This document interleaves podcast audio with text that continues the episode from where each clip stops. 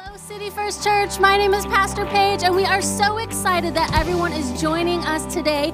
Welcome to both those that are joining us in person and online. And whether you have been coming to church for a long time or maybe it's your first time, we want to let you know that you are in the right place. If it is your first time, thanks so much for joining us. I want to invite you to scan the QR code or stop by our Next Steps booth if you're at a physical location. We have a gift for you, and we just want to say welcome and connect you to all things City First Church. And it's our way of saying thanks so much for coming. Well, today is an exciting day because it is Water Baptism Sunday, and I have a few individuals with me today that are getting water baptized, and we are so excited. Let's go ahead and celebrate them real quick. We're so excited. You know, today alone, we have over a hundred people across all locations taking a next step in their faith to be water baptized. They have made Jesus the leader and the forgiver of their life, and now they're taking an opportunity to publicly declare that they are following Jesus, that their old life is gone and they now have a new life in Christ. And we're so proud of everybody and excited to celebrate them. So, this is what I want you to do I want you to get on your feet. I want us to cheer, clap, and shout on the count of three as we we practice together as people get baptized. Ready? One, two, three. Get loud, get excited, cheer and clap. That's right, church. Go ahead and let's celebrate and worship together.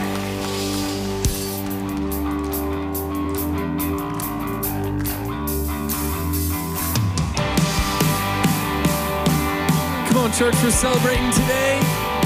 Let's sing. This holy desire is burning and it just gets brighter.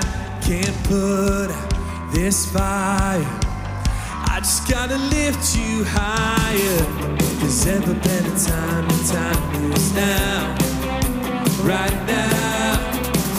If there's ever been a name to sing out loud, out loud, yeah. Jesus, you deserve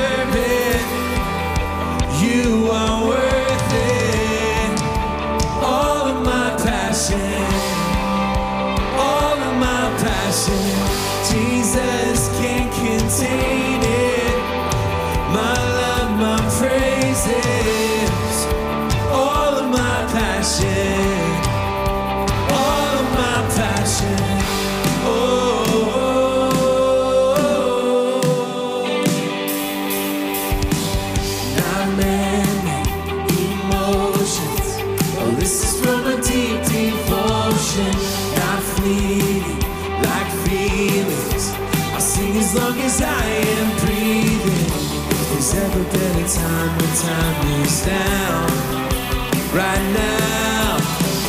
If there's ever been a name to sing out loud, out loud. Oh, Jesus, you deserve it. You are worth it.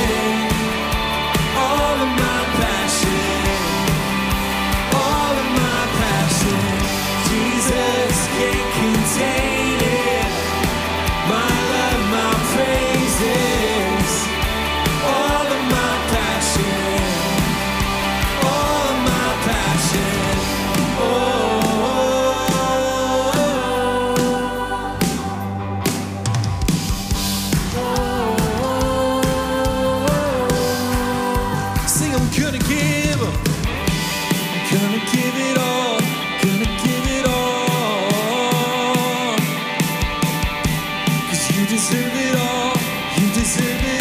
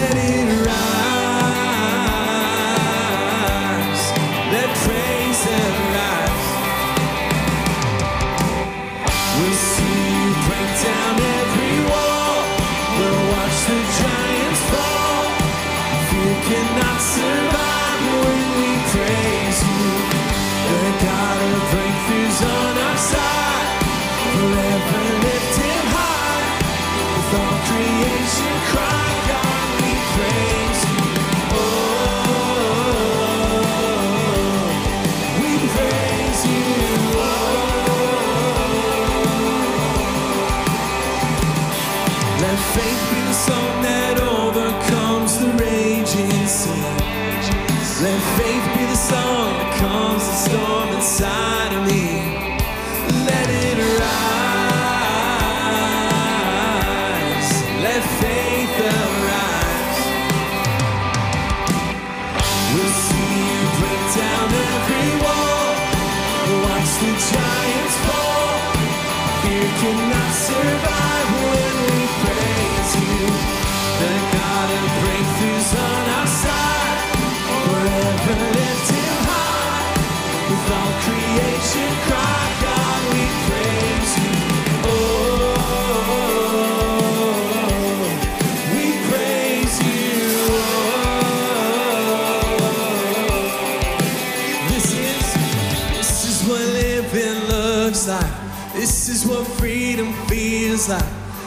what heaven sounds like. We praise you, we praise you. This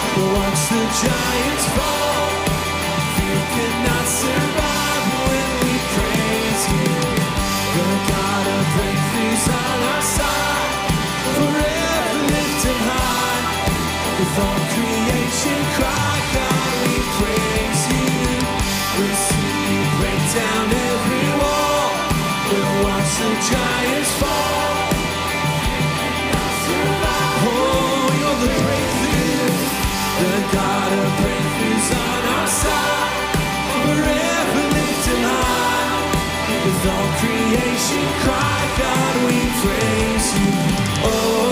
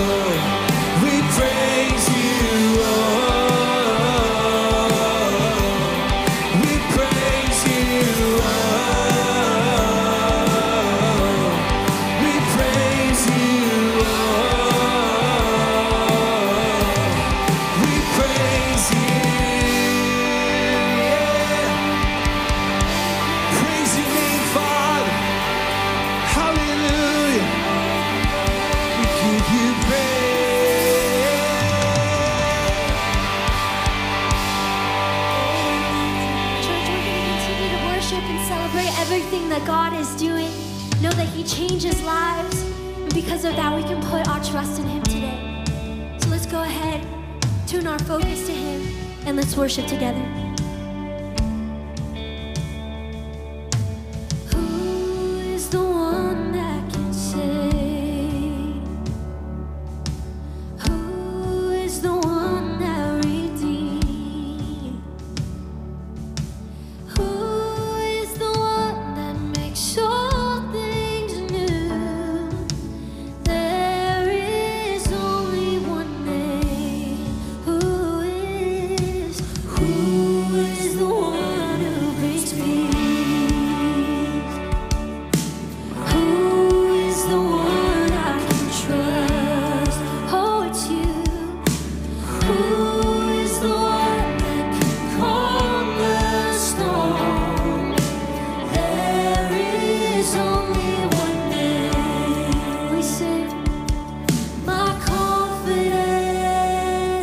is it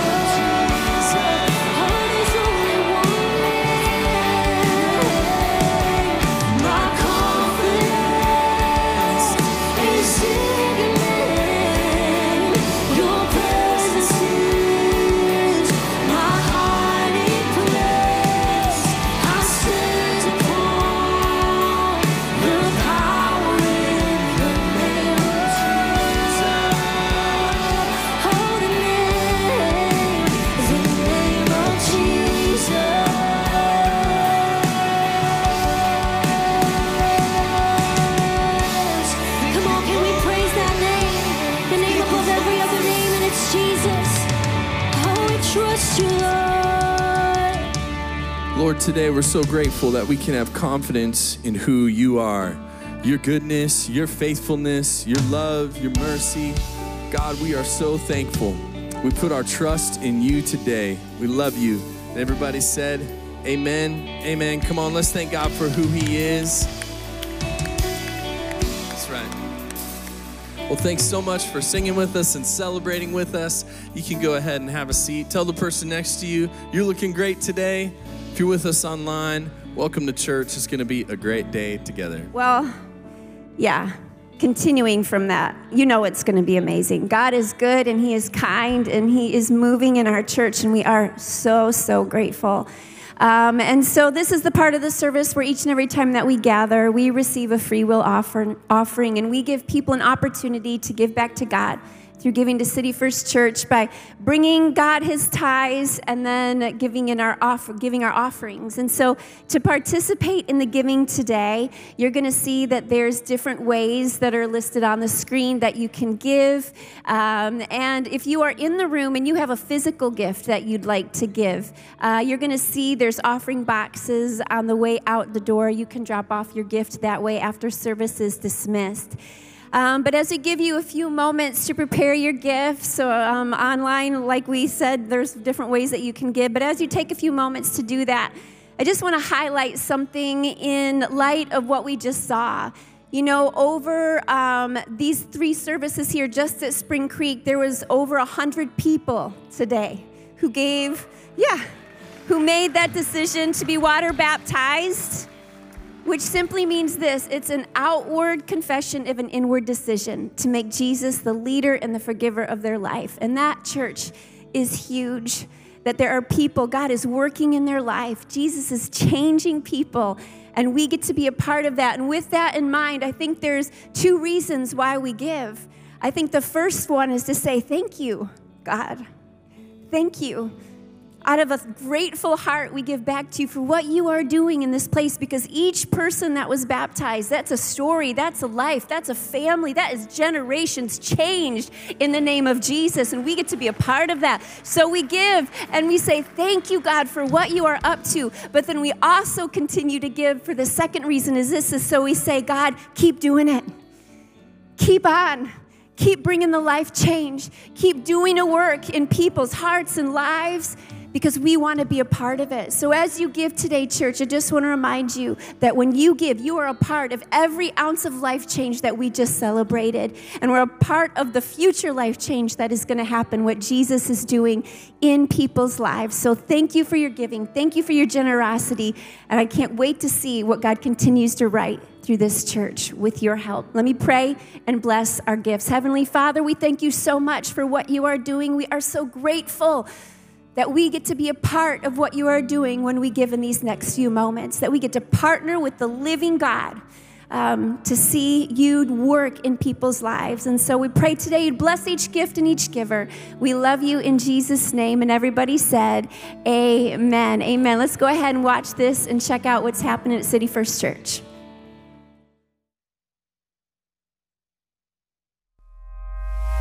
Here at City First Church, we love God, love people, and love life. We want to welcome everyone joining us online, our City First Anywhere location, all the guys at God Behind Bars, and everyone in a seat at our Cape Coral and Spring Creek locations. Now, let's check out what's coming up this month. Growth Track starts the first Sunday of every month and is designed for you to discover your God given purpose and the life you are created to live. Join us in person or online. Join us for Christmas Hope. Each year, we partner with our local elementary school schools to provide toys to kids in need. For many of these students, this is the only Christmas present they will receive. If you'd like to be a part of Christmas Hope, visit cityfirst.church forward slash Christmas Hope for more information. City First Leadership College is hosting preview days November 29th and 30th. If you're a junior, senior, or recently graduated, we're saving a spot for you. This free event provides a snapshot of CFLC, student life, core values, hands on experience, and our partnership with Southeastern University. Register today at cityfirstleadershipcollege.com. November 30th, Original Women's Ministry is hosting a wreath making party. All proceeds go to Christmas Hope, helping to provide gifts for kids in need. Cost is $85 and includes supplies, instruction, and Christmas treats. Register at originalconference.com. Mark your calendars for our end of the year legacy offering happening December 3rd and 10th. This special once a year offering accelerates our vision for life change and has an internal impact. Please be in prayer about what God would have you give. For more information or to sign up for these events, please visit cityfirst.church forward slash events. Stay updated by following us on social media or visiting the City First app. Lastly, due to the broadcasting of this message, if you have a small child in service, please utilize the family room or mother's room designed for you to enjoy service with your child. Thanks so much for joining us today. Now let's get ready to take notes notes as we hear a message from Pastor Jeremy DeWeerdt. All right. Well, hello, City First Church. How are we all doing today? You happy to be in church? I'm excited that you are here. And you know what? It is Thanksgiving week, and I just want you to know that Jen and I are very thankful for you. We're very thankful for this church. We're thankful that you are here today and that you're here every week and that you are heart and soul. And uh, I'm just very, very grateful for you guys. And uh, we did something special this week as the DeWeerdt family. This week, we put up our Christmas decorations in the house, all right, getting ready for Christmas. And, uh, you know, Paxton was at school.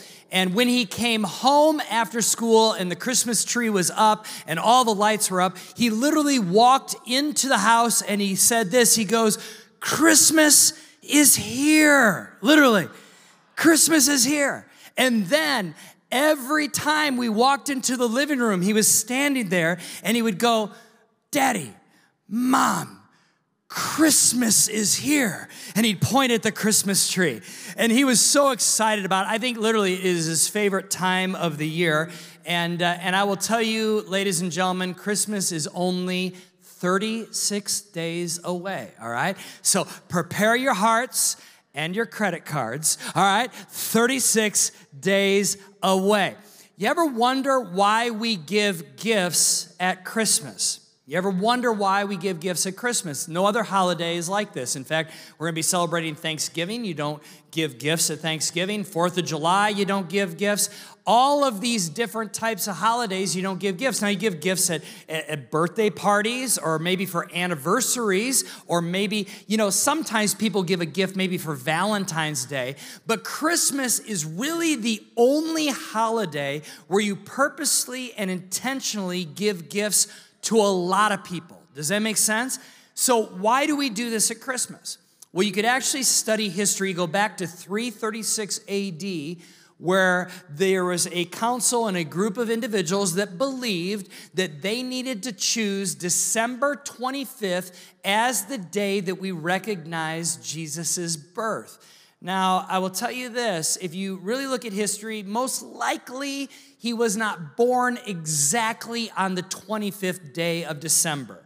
We don't really know the day exactly he was born, but in 336 they said we need to choose a holiday. We need to choose an annual time, a day that we recognize this amazing, amazing event in human history that literally changed the world. So they chose December 25th. And they decided to start giving gifts based upon the Magi, the, the wise men. You know how they brought gifts to Jesus? So at that point, kind of gift giving became a part of Christmas. But then in the fourth century, there was a bishop, a bishop by the name of Saint Nicholas.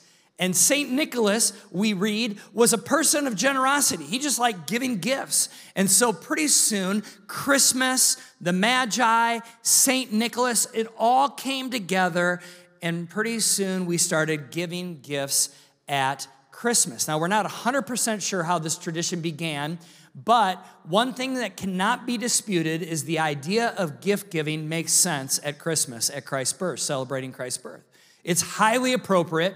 It is theologically correct, you could say. It's at the heart of Christmas. And here's the reason why because Jesus wasn't just born, he was given to us.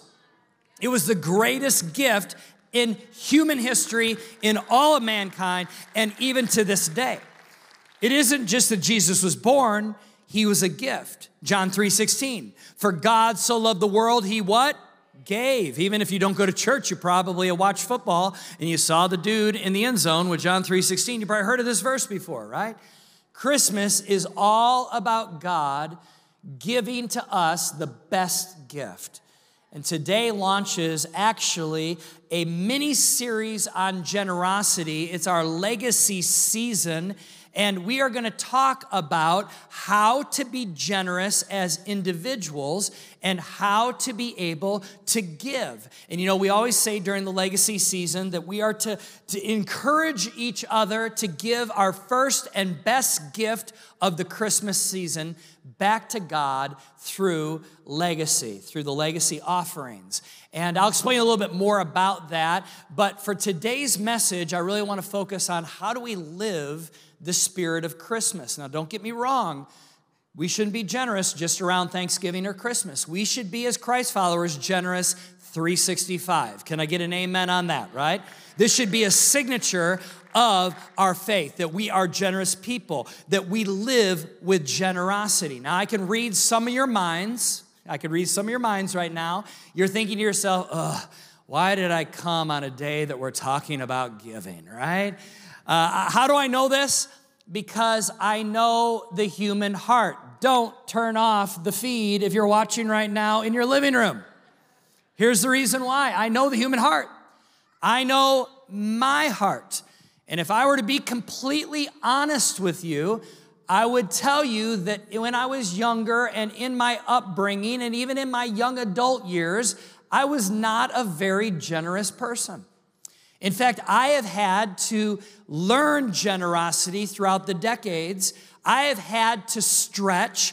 I've had to learn. I've had to wrestle with it, especially after I came to faith in Jesus. That's when the work of generosity started inside of me. That God's Spirit began to work inside of me throughout the years about becoming more and more generous. And by God's grace, I stand here today uh, 30 years plus later, and I will tell you that I'm a lot more generous. I'm talking a lot, lot more generous than what I was 30 years ago.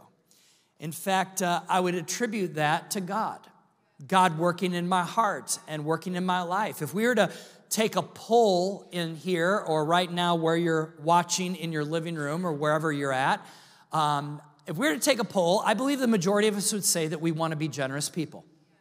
I think we'd say, yeah, I want to be generous. I, I, I want to be a giver, not a taker. Um, I want to be a person who helps and doesn't just hoard. Um, I want to make a difference and not be indifferent. I, I don't want to be selfish. I'd rather be selfless. I think most of us would say, that's me. I want to, I want to be a person of generosity. So, why do I teach on the subject? Why are we having this mini series? Well, let me ask you a question back to that. Did someone have to teach you to be selfish? no, you didn't have to be taught to be selfish. In fact, when you were born, you came out of your mom's womb. Guess what? You came out of the womb selfish. You didn't care if mama was trying to sleep or not. You cried when you weren't happy. You, you, as you grew up and, and you became a, a, a kid, guess what? No one had to teach you to be selfish. You had that like locked down. You, you knew what you were doing, right? Me too. We came out of the womb pretty selfish. No one, no one had to teach you the word mine. Mine. Little Paxton, our little guy, I talked about him earlier, is 12 years old and he has Down syndrome, and so he has a very childlike personality. And and you know what? Every day he comes home from school and he wants a snack. Usually it's popcorn or goldfish. And so we'll give him a little bowl of popcorn or goldfish or whatever else. And, and he'll sit down on the couch and he'll eat his goldfish. And uh, I, every once in a while, will go up to him and I'll try to take one of his goldfish. And you know what he does? He does this. You know, takes the bowl and does this. Like, like, like, who taught him that? I know his mom, probably, right? But. Actually, quite the opposite. What's so funny is I talked about my 30 year journey of, of becoming more generous. Um, I learned a lot more about generosity. God taught me a lot more about generosity through Jen. Jen is always like, she's like, she'll give away everything. She'll be like, here, you need it, you need it, you need it. And sometimes I'm like, whoa, whoa, whoa, whoa, right? God has used her to teach me a lot about how to be generous. But even as a kid, all of us had selfishness. You don't need to be taught to be selfish. We need to unlearn selfishness. That's why I'm teaching on it. Because even in uh, a, a, season like Thanksgiving and Christmas, where we all lean more into the idea of like, oh, we should be generous and we're gift giving, I will say this all of us, even Jen DeWeerdt, who is like an angel when it comes to generosity, even all of us will have to continually stretch a little bit more and a little bit more to unlearn selfishness. Does that make sense? Because all of us are generous to a point. But how about if God wants you to move past that invisible line and become more generous? What does your heart do at that moment, right? You know, in the New Testament, the Apostle Paul, who wrote a lot in the New Testament, he wrote letters originally. These were letters to churches in the Middle East and in the Mediterranean region. And uh, we now call them books of the Bible, but originally they were letters. So the New Testament, a lot of these were letters to different churches all around. And he writes a letter to the church in Corinth. Now, Corinth is a very prosperous city. Corinth is actually a Roman and a Greek city. The Romans leveled it at like 160 BC. They literally leveled the city and then they rebuilt it. So this is a new city. It's like state of the art. It has all kinds of like, you know, libraries and it has like business and commerce taking place there it's an affluent Roman Greek city in the southern part of Greece. In fact, it actually became the capital of the southern part of Greece. So, Paul is writing this church, a group of Jewish people and Gentiles. Gentiles is kind of a biblical term, which means non Jew. All of these people are coming together as Christ followers, and they're in this little church, and he's writing them. And what would take place is when Paul would write a letter, that letter would be read like a sermon to the church. And in Second Corinthians, specifically chapter 8 and chapter 9, he talks about generosity. And he's asking this church of Corinth to basically give in a legacy offering. That's what he's doing.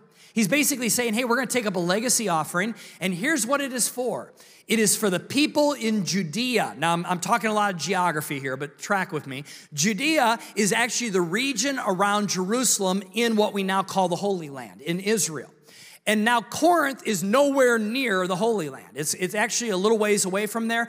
But what Paul is saying is, is we want to take an offering, like a legacy offering for the people in Judea and in Jerusalem because there's been a terrible famine and people are actually starving. They don't have food. So Paul is saying, Church of Corinth, I want you to help your brothers and sisters in Jerusalem and those people that are in Judea in this time of difficulty and suffering. Will you do this? Now, again, Paul keeps on during these two chapters, chapter 8 and chapter 9 of Second Corinthians, he keeps on saying different things, talking about this. There's the overarching theme. Put your heart into it, would be a modern day way of saying it. He's, he's basically saying, Corinth, put your heart into it.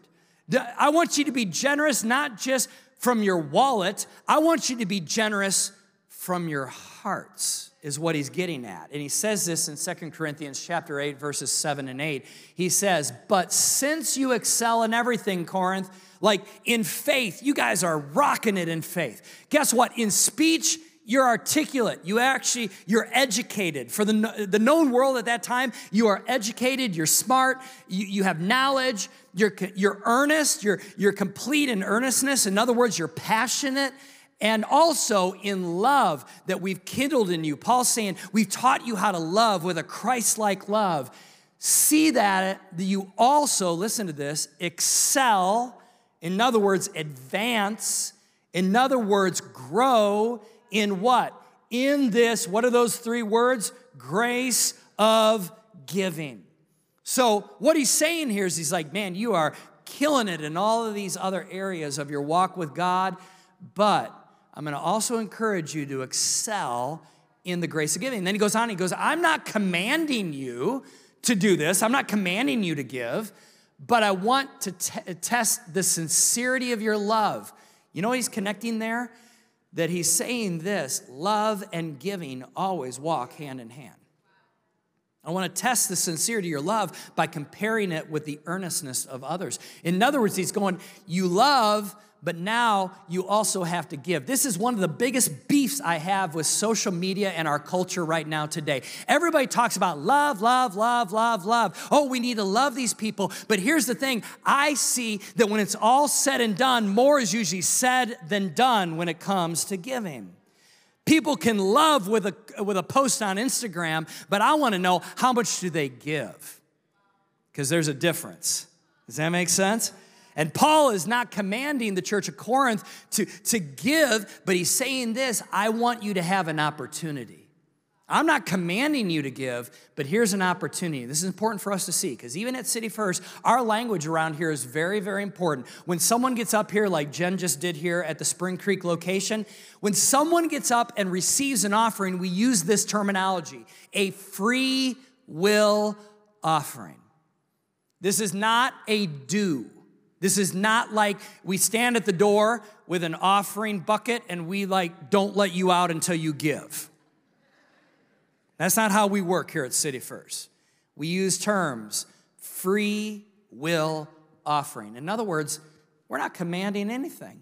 We're giving you an opportunity. Does that make sense? And we're saying, you know, uh, we're not asking you to do this like like in a sense where we're saying you have to do it we're giving you an opportunity to ask god what is it that you should give? Why? Well here's the thing because we understand like paul it's a matter of the heart. This is not a matter of obligation it's a matter of the heart. It can't be forced. You must be willing you have to put in your heart into it. And Paul says this, even though he's saying, I'm giving you an opportunity, he's also saying this I really hope that you excel, though. You excel in the grace of giving. I'm giving you an opportunity, but I'm gonna say, I hope you excel in this grace of giving. So, even though generosity is not commanded and demanded, it is important that we stretch. That's really what he's getting at. And here's the problem the problem is this where is the line between selfishness and generosity? Where's that line? Social scientists will say um, there is no external behavioral reference point when it comes to things like generosity. What is an external behavioral reference point? Well, there's no external, meaning outside. There is no reference point, meaning there's kind of a clear line of delineation between what is selfish and what is generous. Because here's the thing you cannot tell from the outside if a person is being generous or not. You can't do it. Like, like we can't put a dollar amount on it. I know some churches have done this, and can I tell you, I just think it's, it's wrong. But, but you know, some churches say, well, this is the dollar amount you should give. I, that's not right. That's not scriptural. Because we can't say, here's the line. And if you give below that amount, well, then you're, you're selfish. And if you give above that amount, you're generous. There is no line. Now, other biblical commands, there are lines. Like, like there's an, a line for adultery. That you can't say, ask somebody, did you commit, commit adultery? And they're like, I don't know if I committed adultery. No, there was a line. Does that make sense? There's an external reference point. Lying, same thing with lying. Did you? There, there is no such thing as a white lie. There's either truth or lying. You see, you see what I'm saying? Now I realize there's some things in the Bible that there's some gray area maybe, but here's the thing when it comes to generosity, there is no external behavioral reference point. So, how do we know if we're being greedy or we're being generous? How do we know? Well, in God's eyes, greed or generosity is almost always a matter of the heart. It isn't external, it's internal.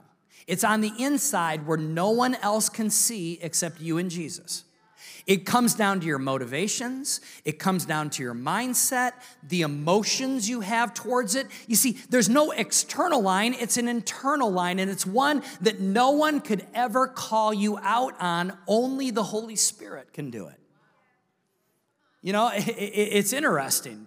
Now, I, realize some of you in the Old uh, would say, well, the Old Testament does draw a line. Um, the Old Testament says that we are to tithe. And, and a tithe, for those of you that maybe have heard that term in church, it means 10%. Tithe means 10%. So God had commanded his people to give 10% of their income or their crops or whatever back to God. So 10% would go back. But, but today, I'm not talking about that. I'm talking about generosity because giving a tithe is not generosity, giving a tithe is obedience. Does that make sense? So today I'm not talking about that, I'm talking about generosity. I'm talking about what you do as a choice, a free will choice of yours. Like, have you ever had somebody, maybe at work or maybe a family member or whatever, come up to you and say, Hey, let's do this. Let's go in together on a present for somebody else. Like they're like, hey, listen, um, let's let's let's buy Sally a present. Let's you and I buy Sally a present. I was thinking maybe we both chip in a hundred bucks, and you think to yourself, I don't know if I like Sally that much. I mean, right? You're thinking Sally's more like a twenty dollar. Sally ain't a hundred. See, in your heart, you have a line and no one on the outside knows it. But in your heart, you're kind of like, mm, 100 bucks, mm, I, don't, I don't think so. You see, your heart is not in it to give Sally a 100 bucks. See, it's inside. And in the New Testament, Jesus is talking uh, to the religious leaders of the day. And these are called Pharisees, by the way. These were people that didn't like Jesus. Um, and they were always trying to trap him, and they thought Jesus was a heretic. And this is what it says in Luke chapter 11, verse 42. Jesus is talking to them and says, What sorrow awaits you, Pharisees? For you are careful to tithe even the tiniest income from your herb gardens, but you ignore justice and the love of God. You should tithe. By the way, just a point there. Some people are like, oh, tithe is just Old Testament. Well, here Jesus is saying you should tithe. Okay? This is New Testament. Yes, but do not neglect the more important things. What are the more important things that Jesus is talking about? He's talking about what is important is where your heart is. On these issues, where is your heart? This isn't just like tick the box I gave. No, no, where's your heart? Jesus is challenging them to not just, you know, do what is required of them, but rather to put their heart into it. They were just doing enough to meet the requirements, but not enough to be generous. There is a difference. They were just ticking the box, you could say. And Jesus is saying, really, it's, it's possible to give, but still not put your heart into it. So, only Jesus and Jeremy DeWeerdt know.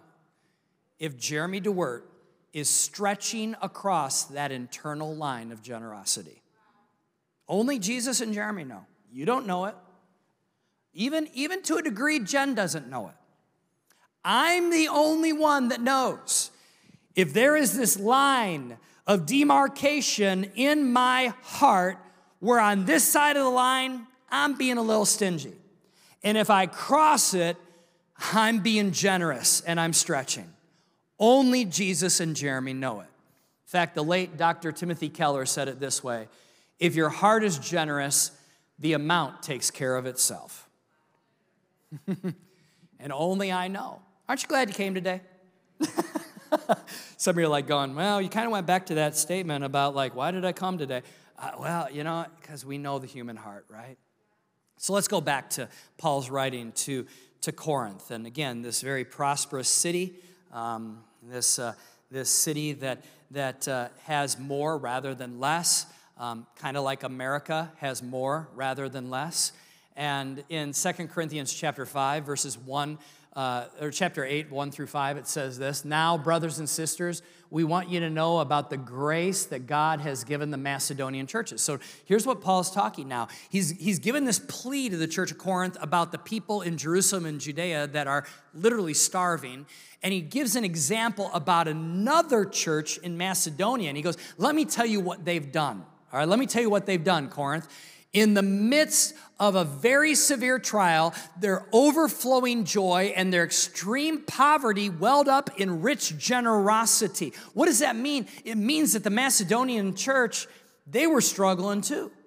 They maybe didn't have a famine, but maybe they had something else going on. They were under resourced, whatever it was. And he goes, Listen, this Macedonian church, they were rich in generosity, for I testify that they gave as much as they were able and even beyond their ability, entirely on their own.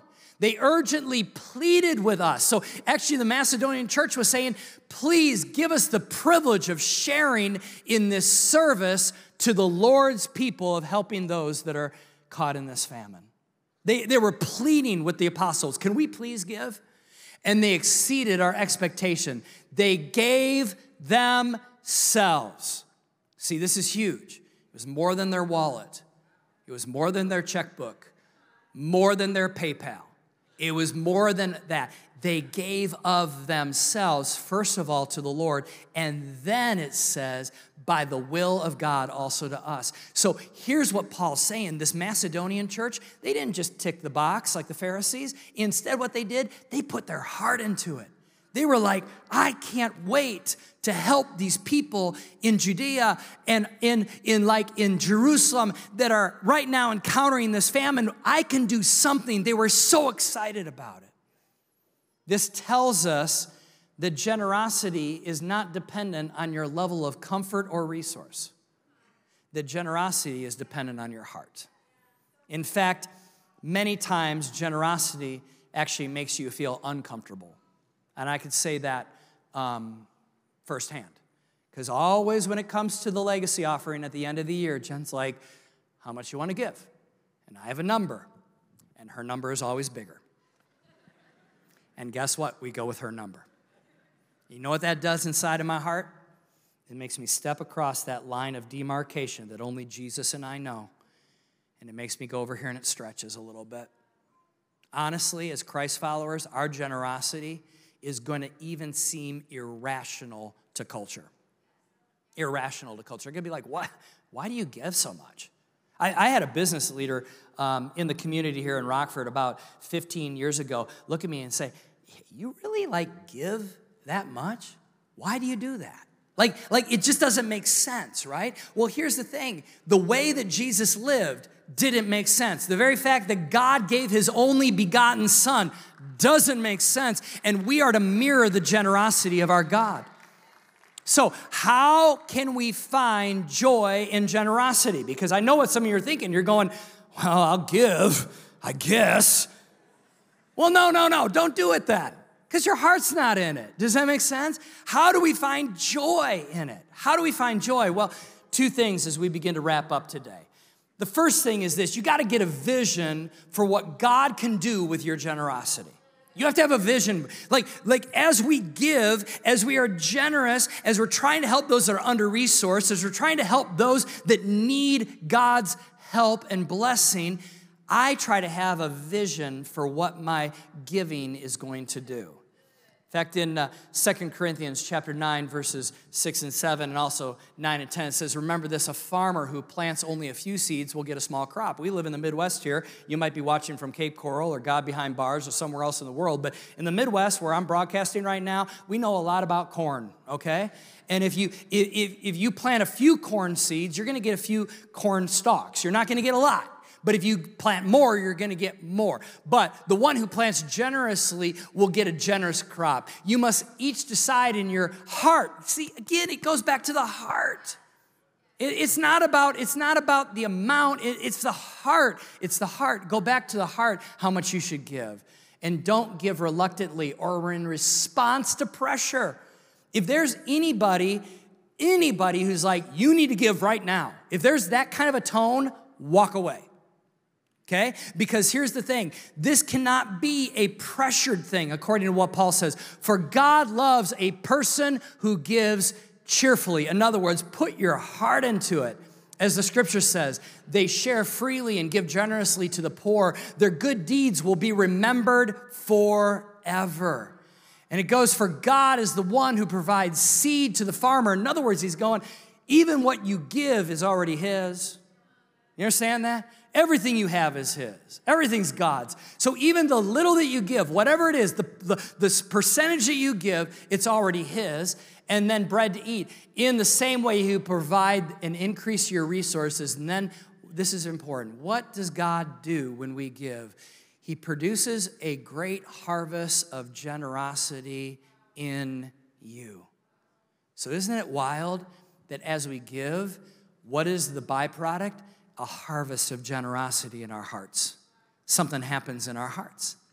Something happens in our hearts. You see, when you begin to understand what God can do through your generosity, you get to get, you get excited.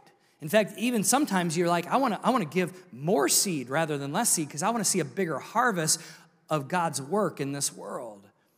You know, we have an end of year legacy report that's coming out in 2 weeks and it will land on December 3rd and it's a booklet that y'all are going to get. And it's going to spell out where, um, where your generosity went this year. It's kind of like an end of year report, but it's more than an end of year report. It's like a celebration. And, and what we're going to do is we're going to show you all that God did. And, and I'm telling you what, what God did through the generosity of this church is nothing short of astounding. Okay? And it is Him. It is Him. But I'm not gonna, I'm not gonna steal the thunder too much. I just want to give you a sneak peek in the window. I want to give you a sneak peek of, of just a little bit, scraping the surface of, of, of the report and what, what God has done. In 2023 alone, City First Church services were viewed by 755,435 inmates in 438 correctional centers around the nation. I mean, those are people that are currently incarcerated in 438 correctional centers around the nation, 755,000 plus inmates viewed a City First Church service. Wow. you know, how about this? How about this? Last Thanksgiving, you provided 11,000 Thanksgiving meals in our communities. 11,000. Last year, we provided 2,500 Christmas presents to kids who many of them would not have Christmas without that Christmas present. And in Thailand alone, not the other countries we work in, but in Thailand alone, we were able to help rescue 70 children out of human trafficking. Isn't that amazing? Now, I'm gonna stop there. There's so much more. You wanna come back, trust me because we're going to talk about all that God has done. And we're going to say, come on, we want to see what God is going to do now in 2024. But we're going to stop there. We're going to stop there. I want you to pause a minute. How did you feel? How did you feel hearing that data? How did you feel? Does that make sense? When you think about your heart for a moment, did that excite you? Did that make you go, gosh, I'm a part of a, a great thing here and I, I want to see God do more? Get 70? How about next year, 100 kids? See, wasn't there something inside of you that stirred? Because every one of those numbers, 755,000 inmates, that's not a number. Each of those are a soul. That's an eternity. That's a story. See what I mean? Like, like, listen, what are you feeling right now? See, that's what God does. He produces a harvest of generosity inside of us. So we got to get a vision. When we give, we got to get a vision for what God can do. As, as Jen and I give, as we give, we're like, God, in 2024, I'm believing for a million, a million inmates. I'm believing for not, not 70 kids in Thailand, I'm believing for 100. God, I'm believing for more than 11,000 Thanksgiving meals. See, you get a vision for your gift. And then lastly, what also, how do you get joy? Well, you get joy by you get a vision for what Jesus has done for you. Because if you think about it in Second Corinthians, here's Paul talking again to the Corinth church, and he's saying, hey, listen, for you know, like I, I highlighted the word know there. So he's going, you know this. You know the grace, the grace of the Lord Jesus Christ, that though he was rich, in other words, he was God, and yet for your sake he became poor, which means that he came to earth and took on the form of a human so that by you, by his poverty, might actually become rich. Now, Americans don't think rich like, oh, um, you know, got the Benjamins, all right? That's not what, yes, we have financial blessing, but how did Jesus make us rich? We're rich in grace, amazing grace. How sweet the sound. You have grace. You're rich in forgiveness. All your sin is forgiven. You're rich in purpose. God said, I'm to put you on mission while you're here.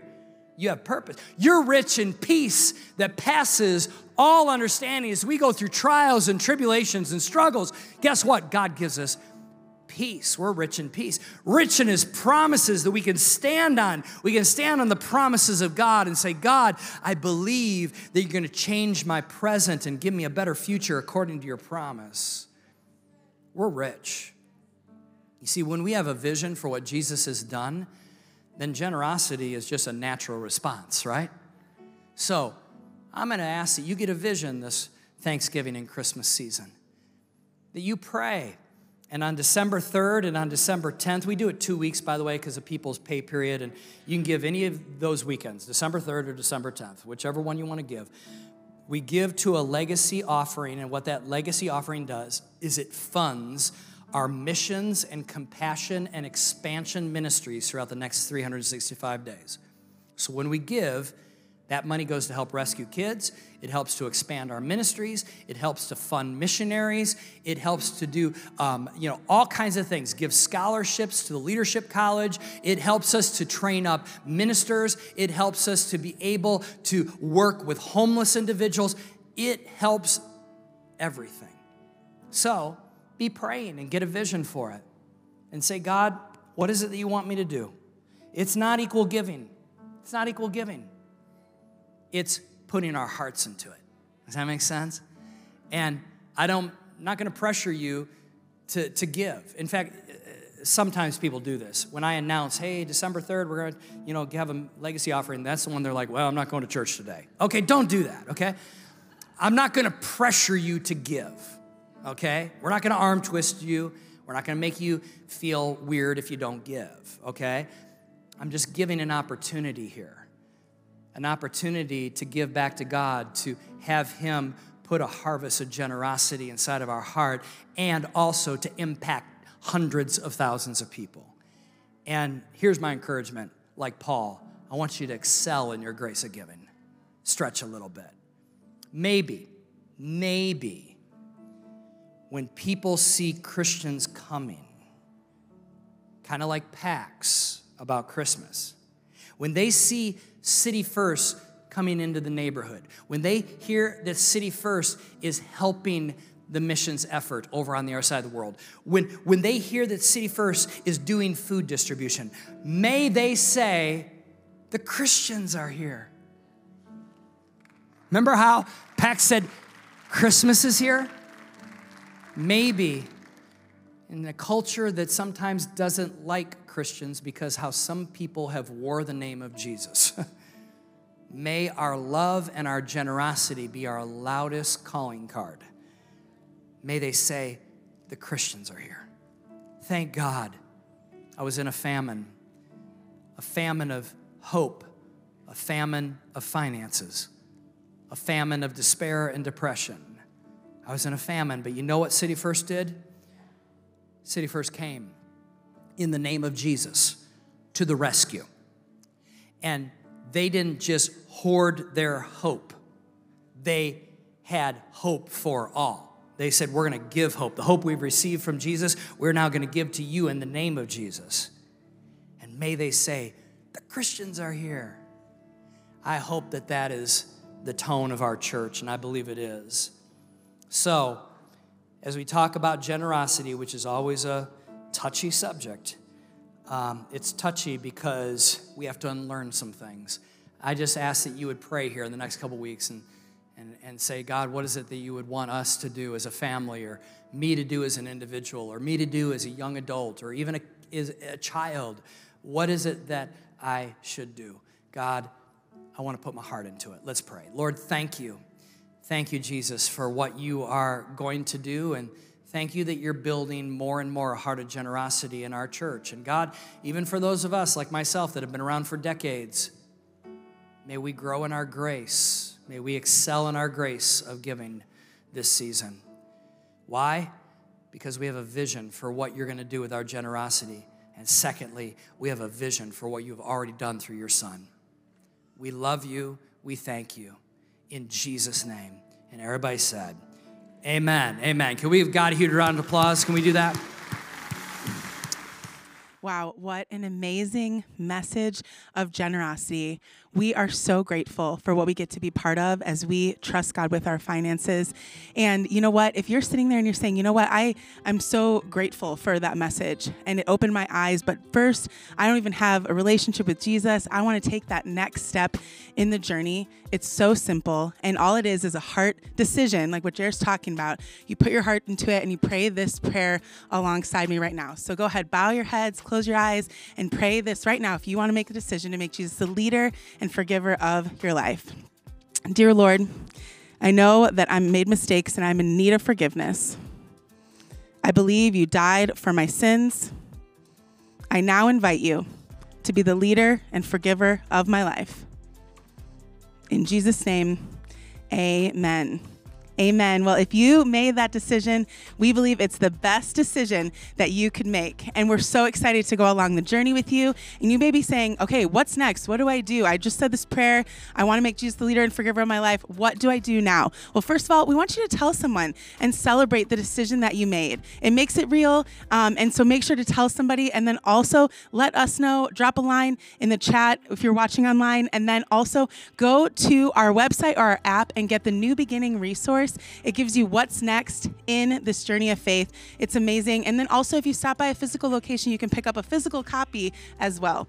And then we have something called Growth Track, which is simply a, a class that you can do online at your own pace, but it gives you kind of what's next in the journey of faith as well as getting you connected to City First and jumping in with serving and what's happening around here. And so, to tell us a little bit more about what's happening around here, I'm going to invite Keith back in in just a second. But after Growth Track, um, we want to make sure that you guys are, are connected. And so, what's happening after Growth Track? What do they need to know, Keith? Well, uh, if you haven't connected in Growth Track, please, please, please Do that. take a yes? second and do that. But also, we would love to get connected with you at City First Yes. Anywhere, our City First Anywhere locations, How literally all around the world. So, do they go on the app? They go on um, the go on the app. Uh, Yep. If you literally haven't downloaded the City First Church app, go ahead and do that. It is a great resource Yes. that is literally in your back pocket. In your back Pull out your pocket. phone. Yeah. Download it. It's on every app store on Android app. And then, yeah, you just tap, I want to be part of the City First Anywhere location. Yep. And then also, Jared talked all about generosity today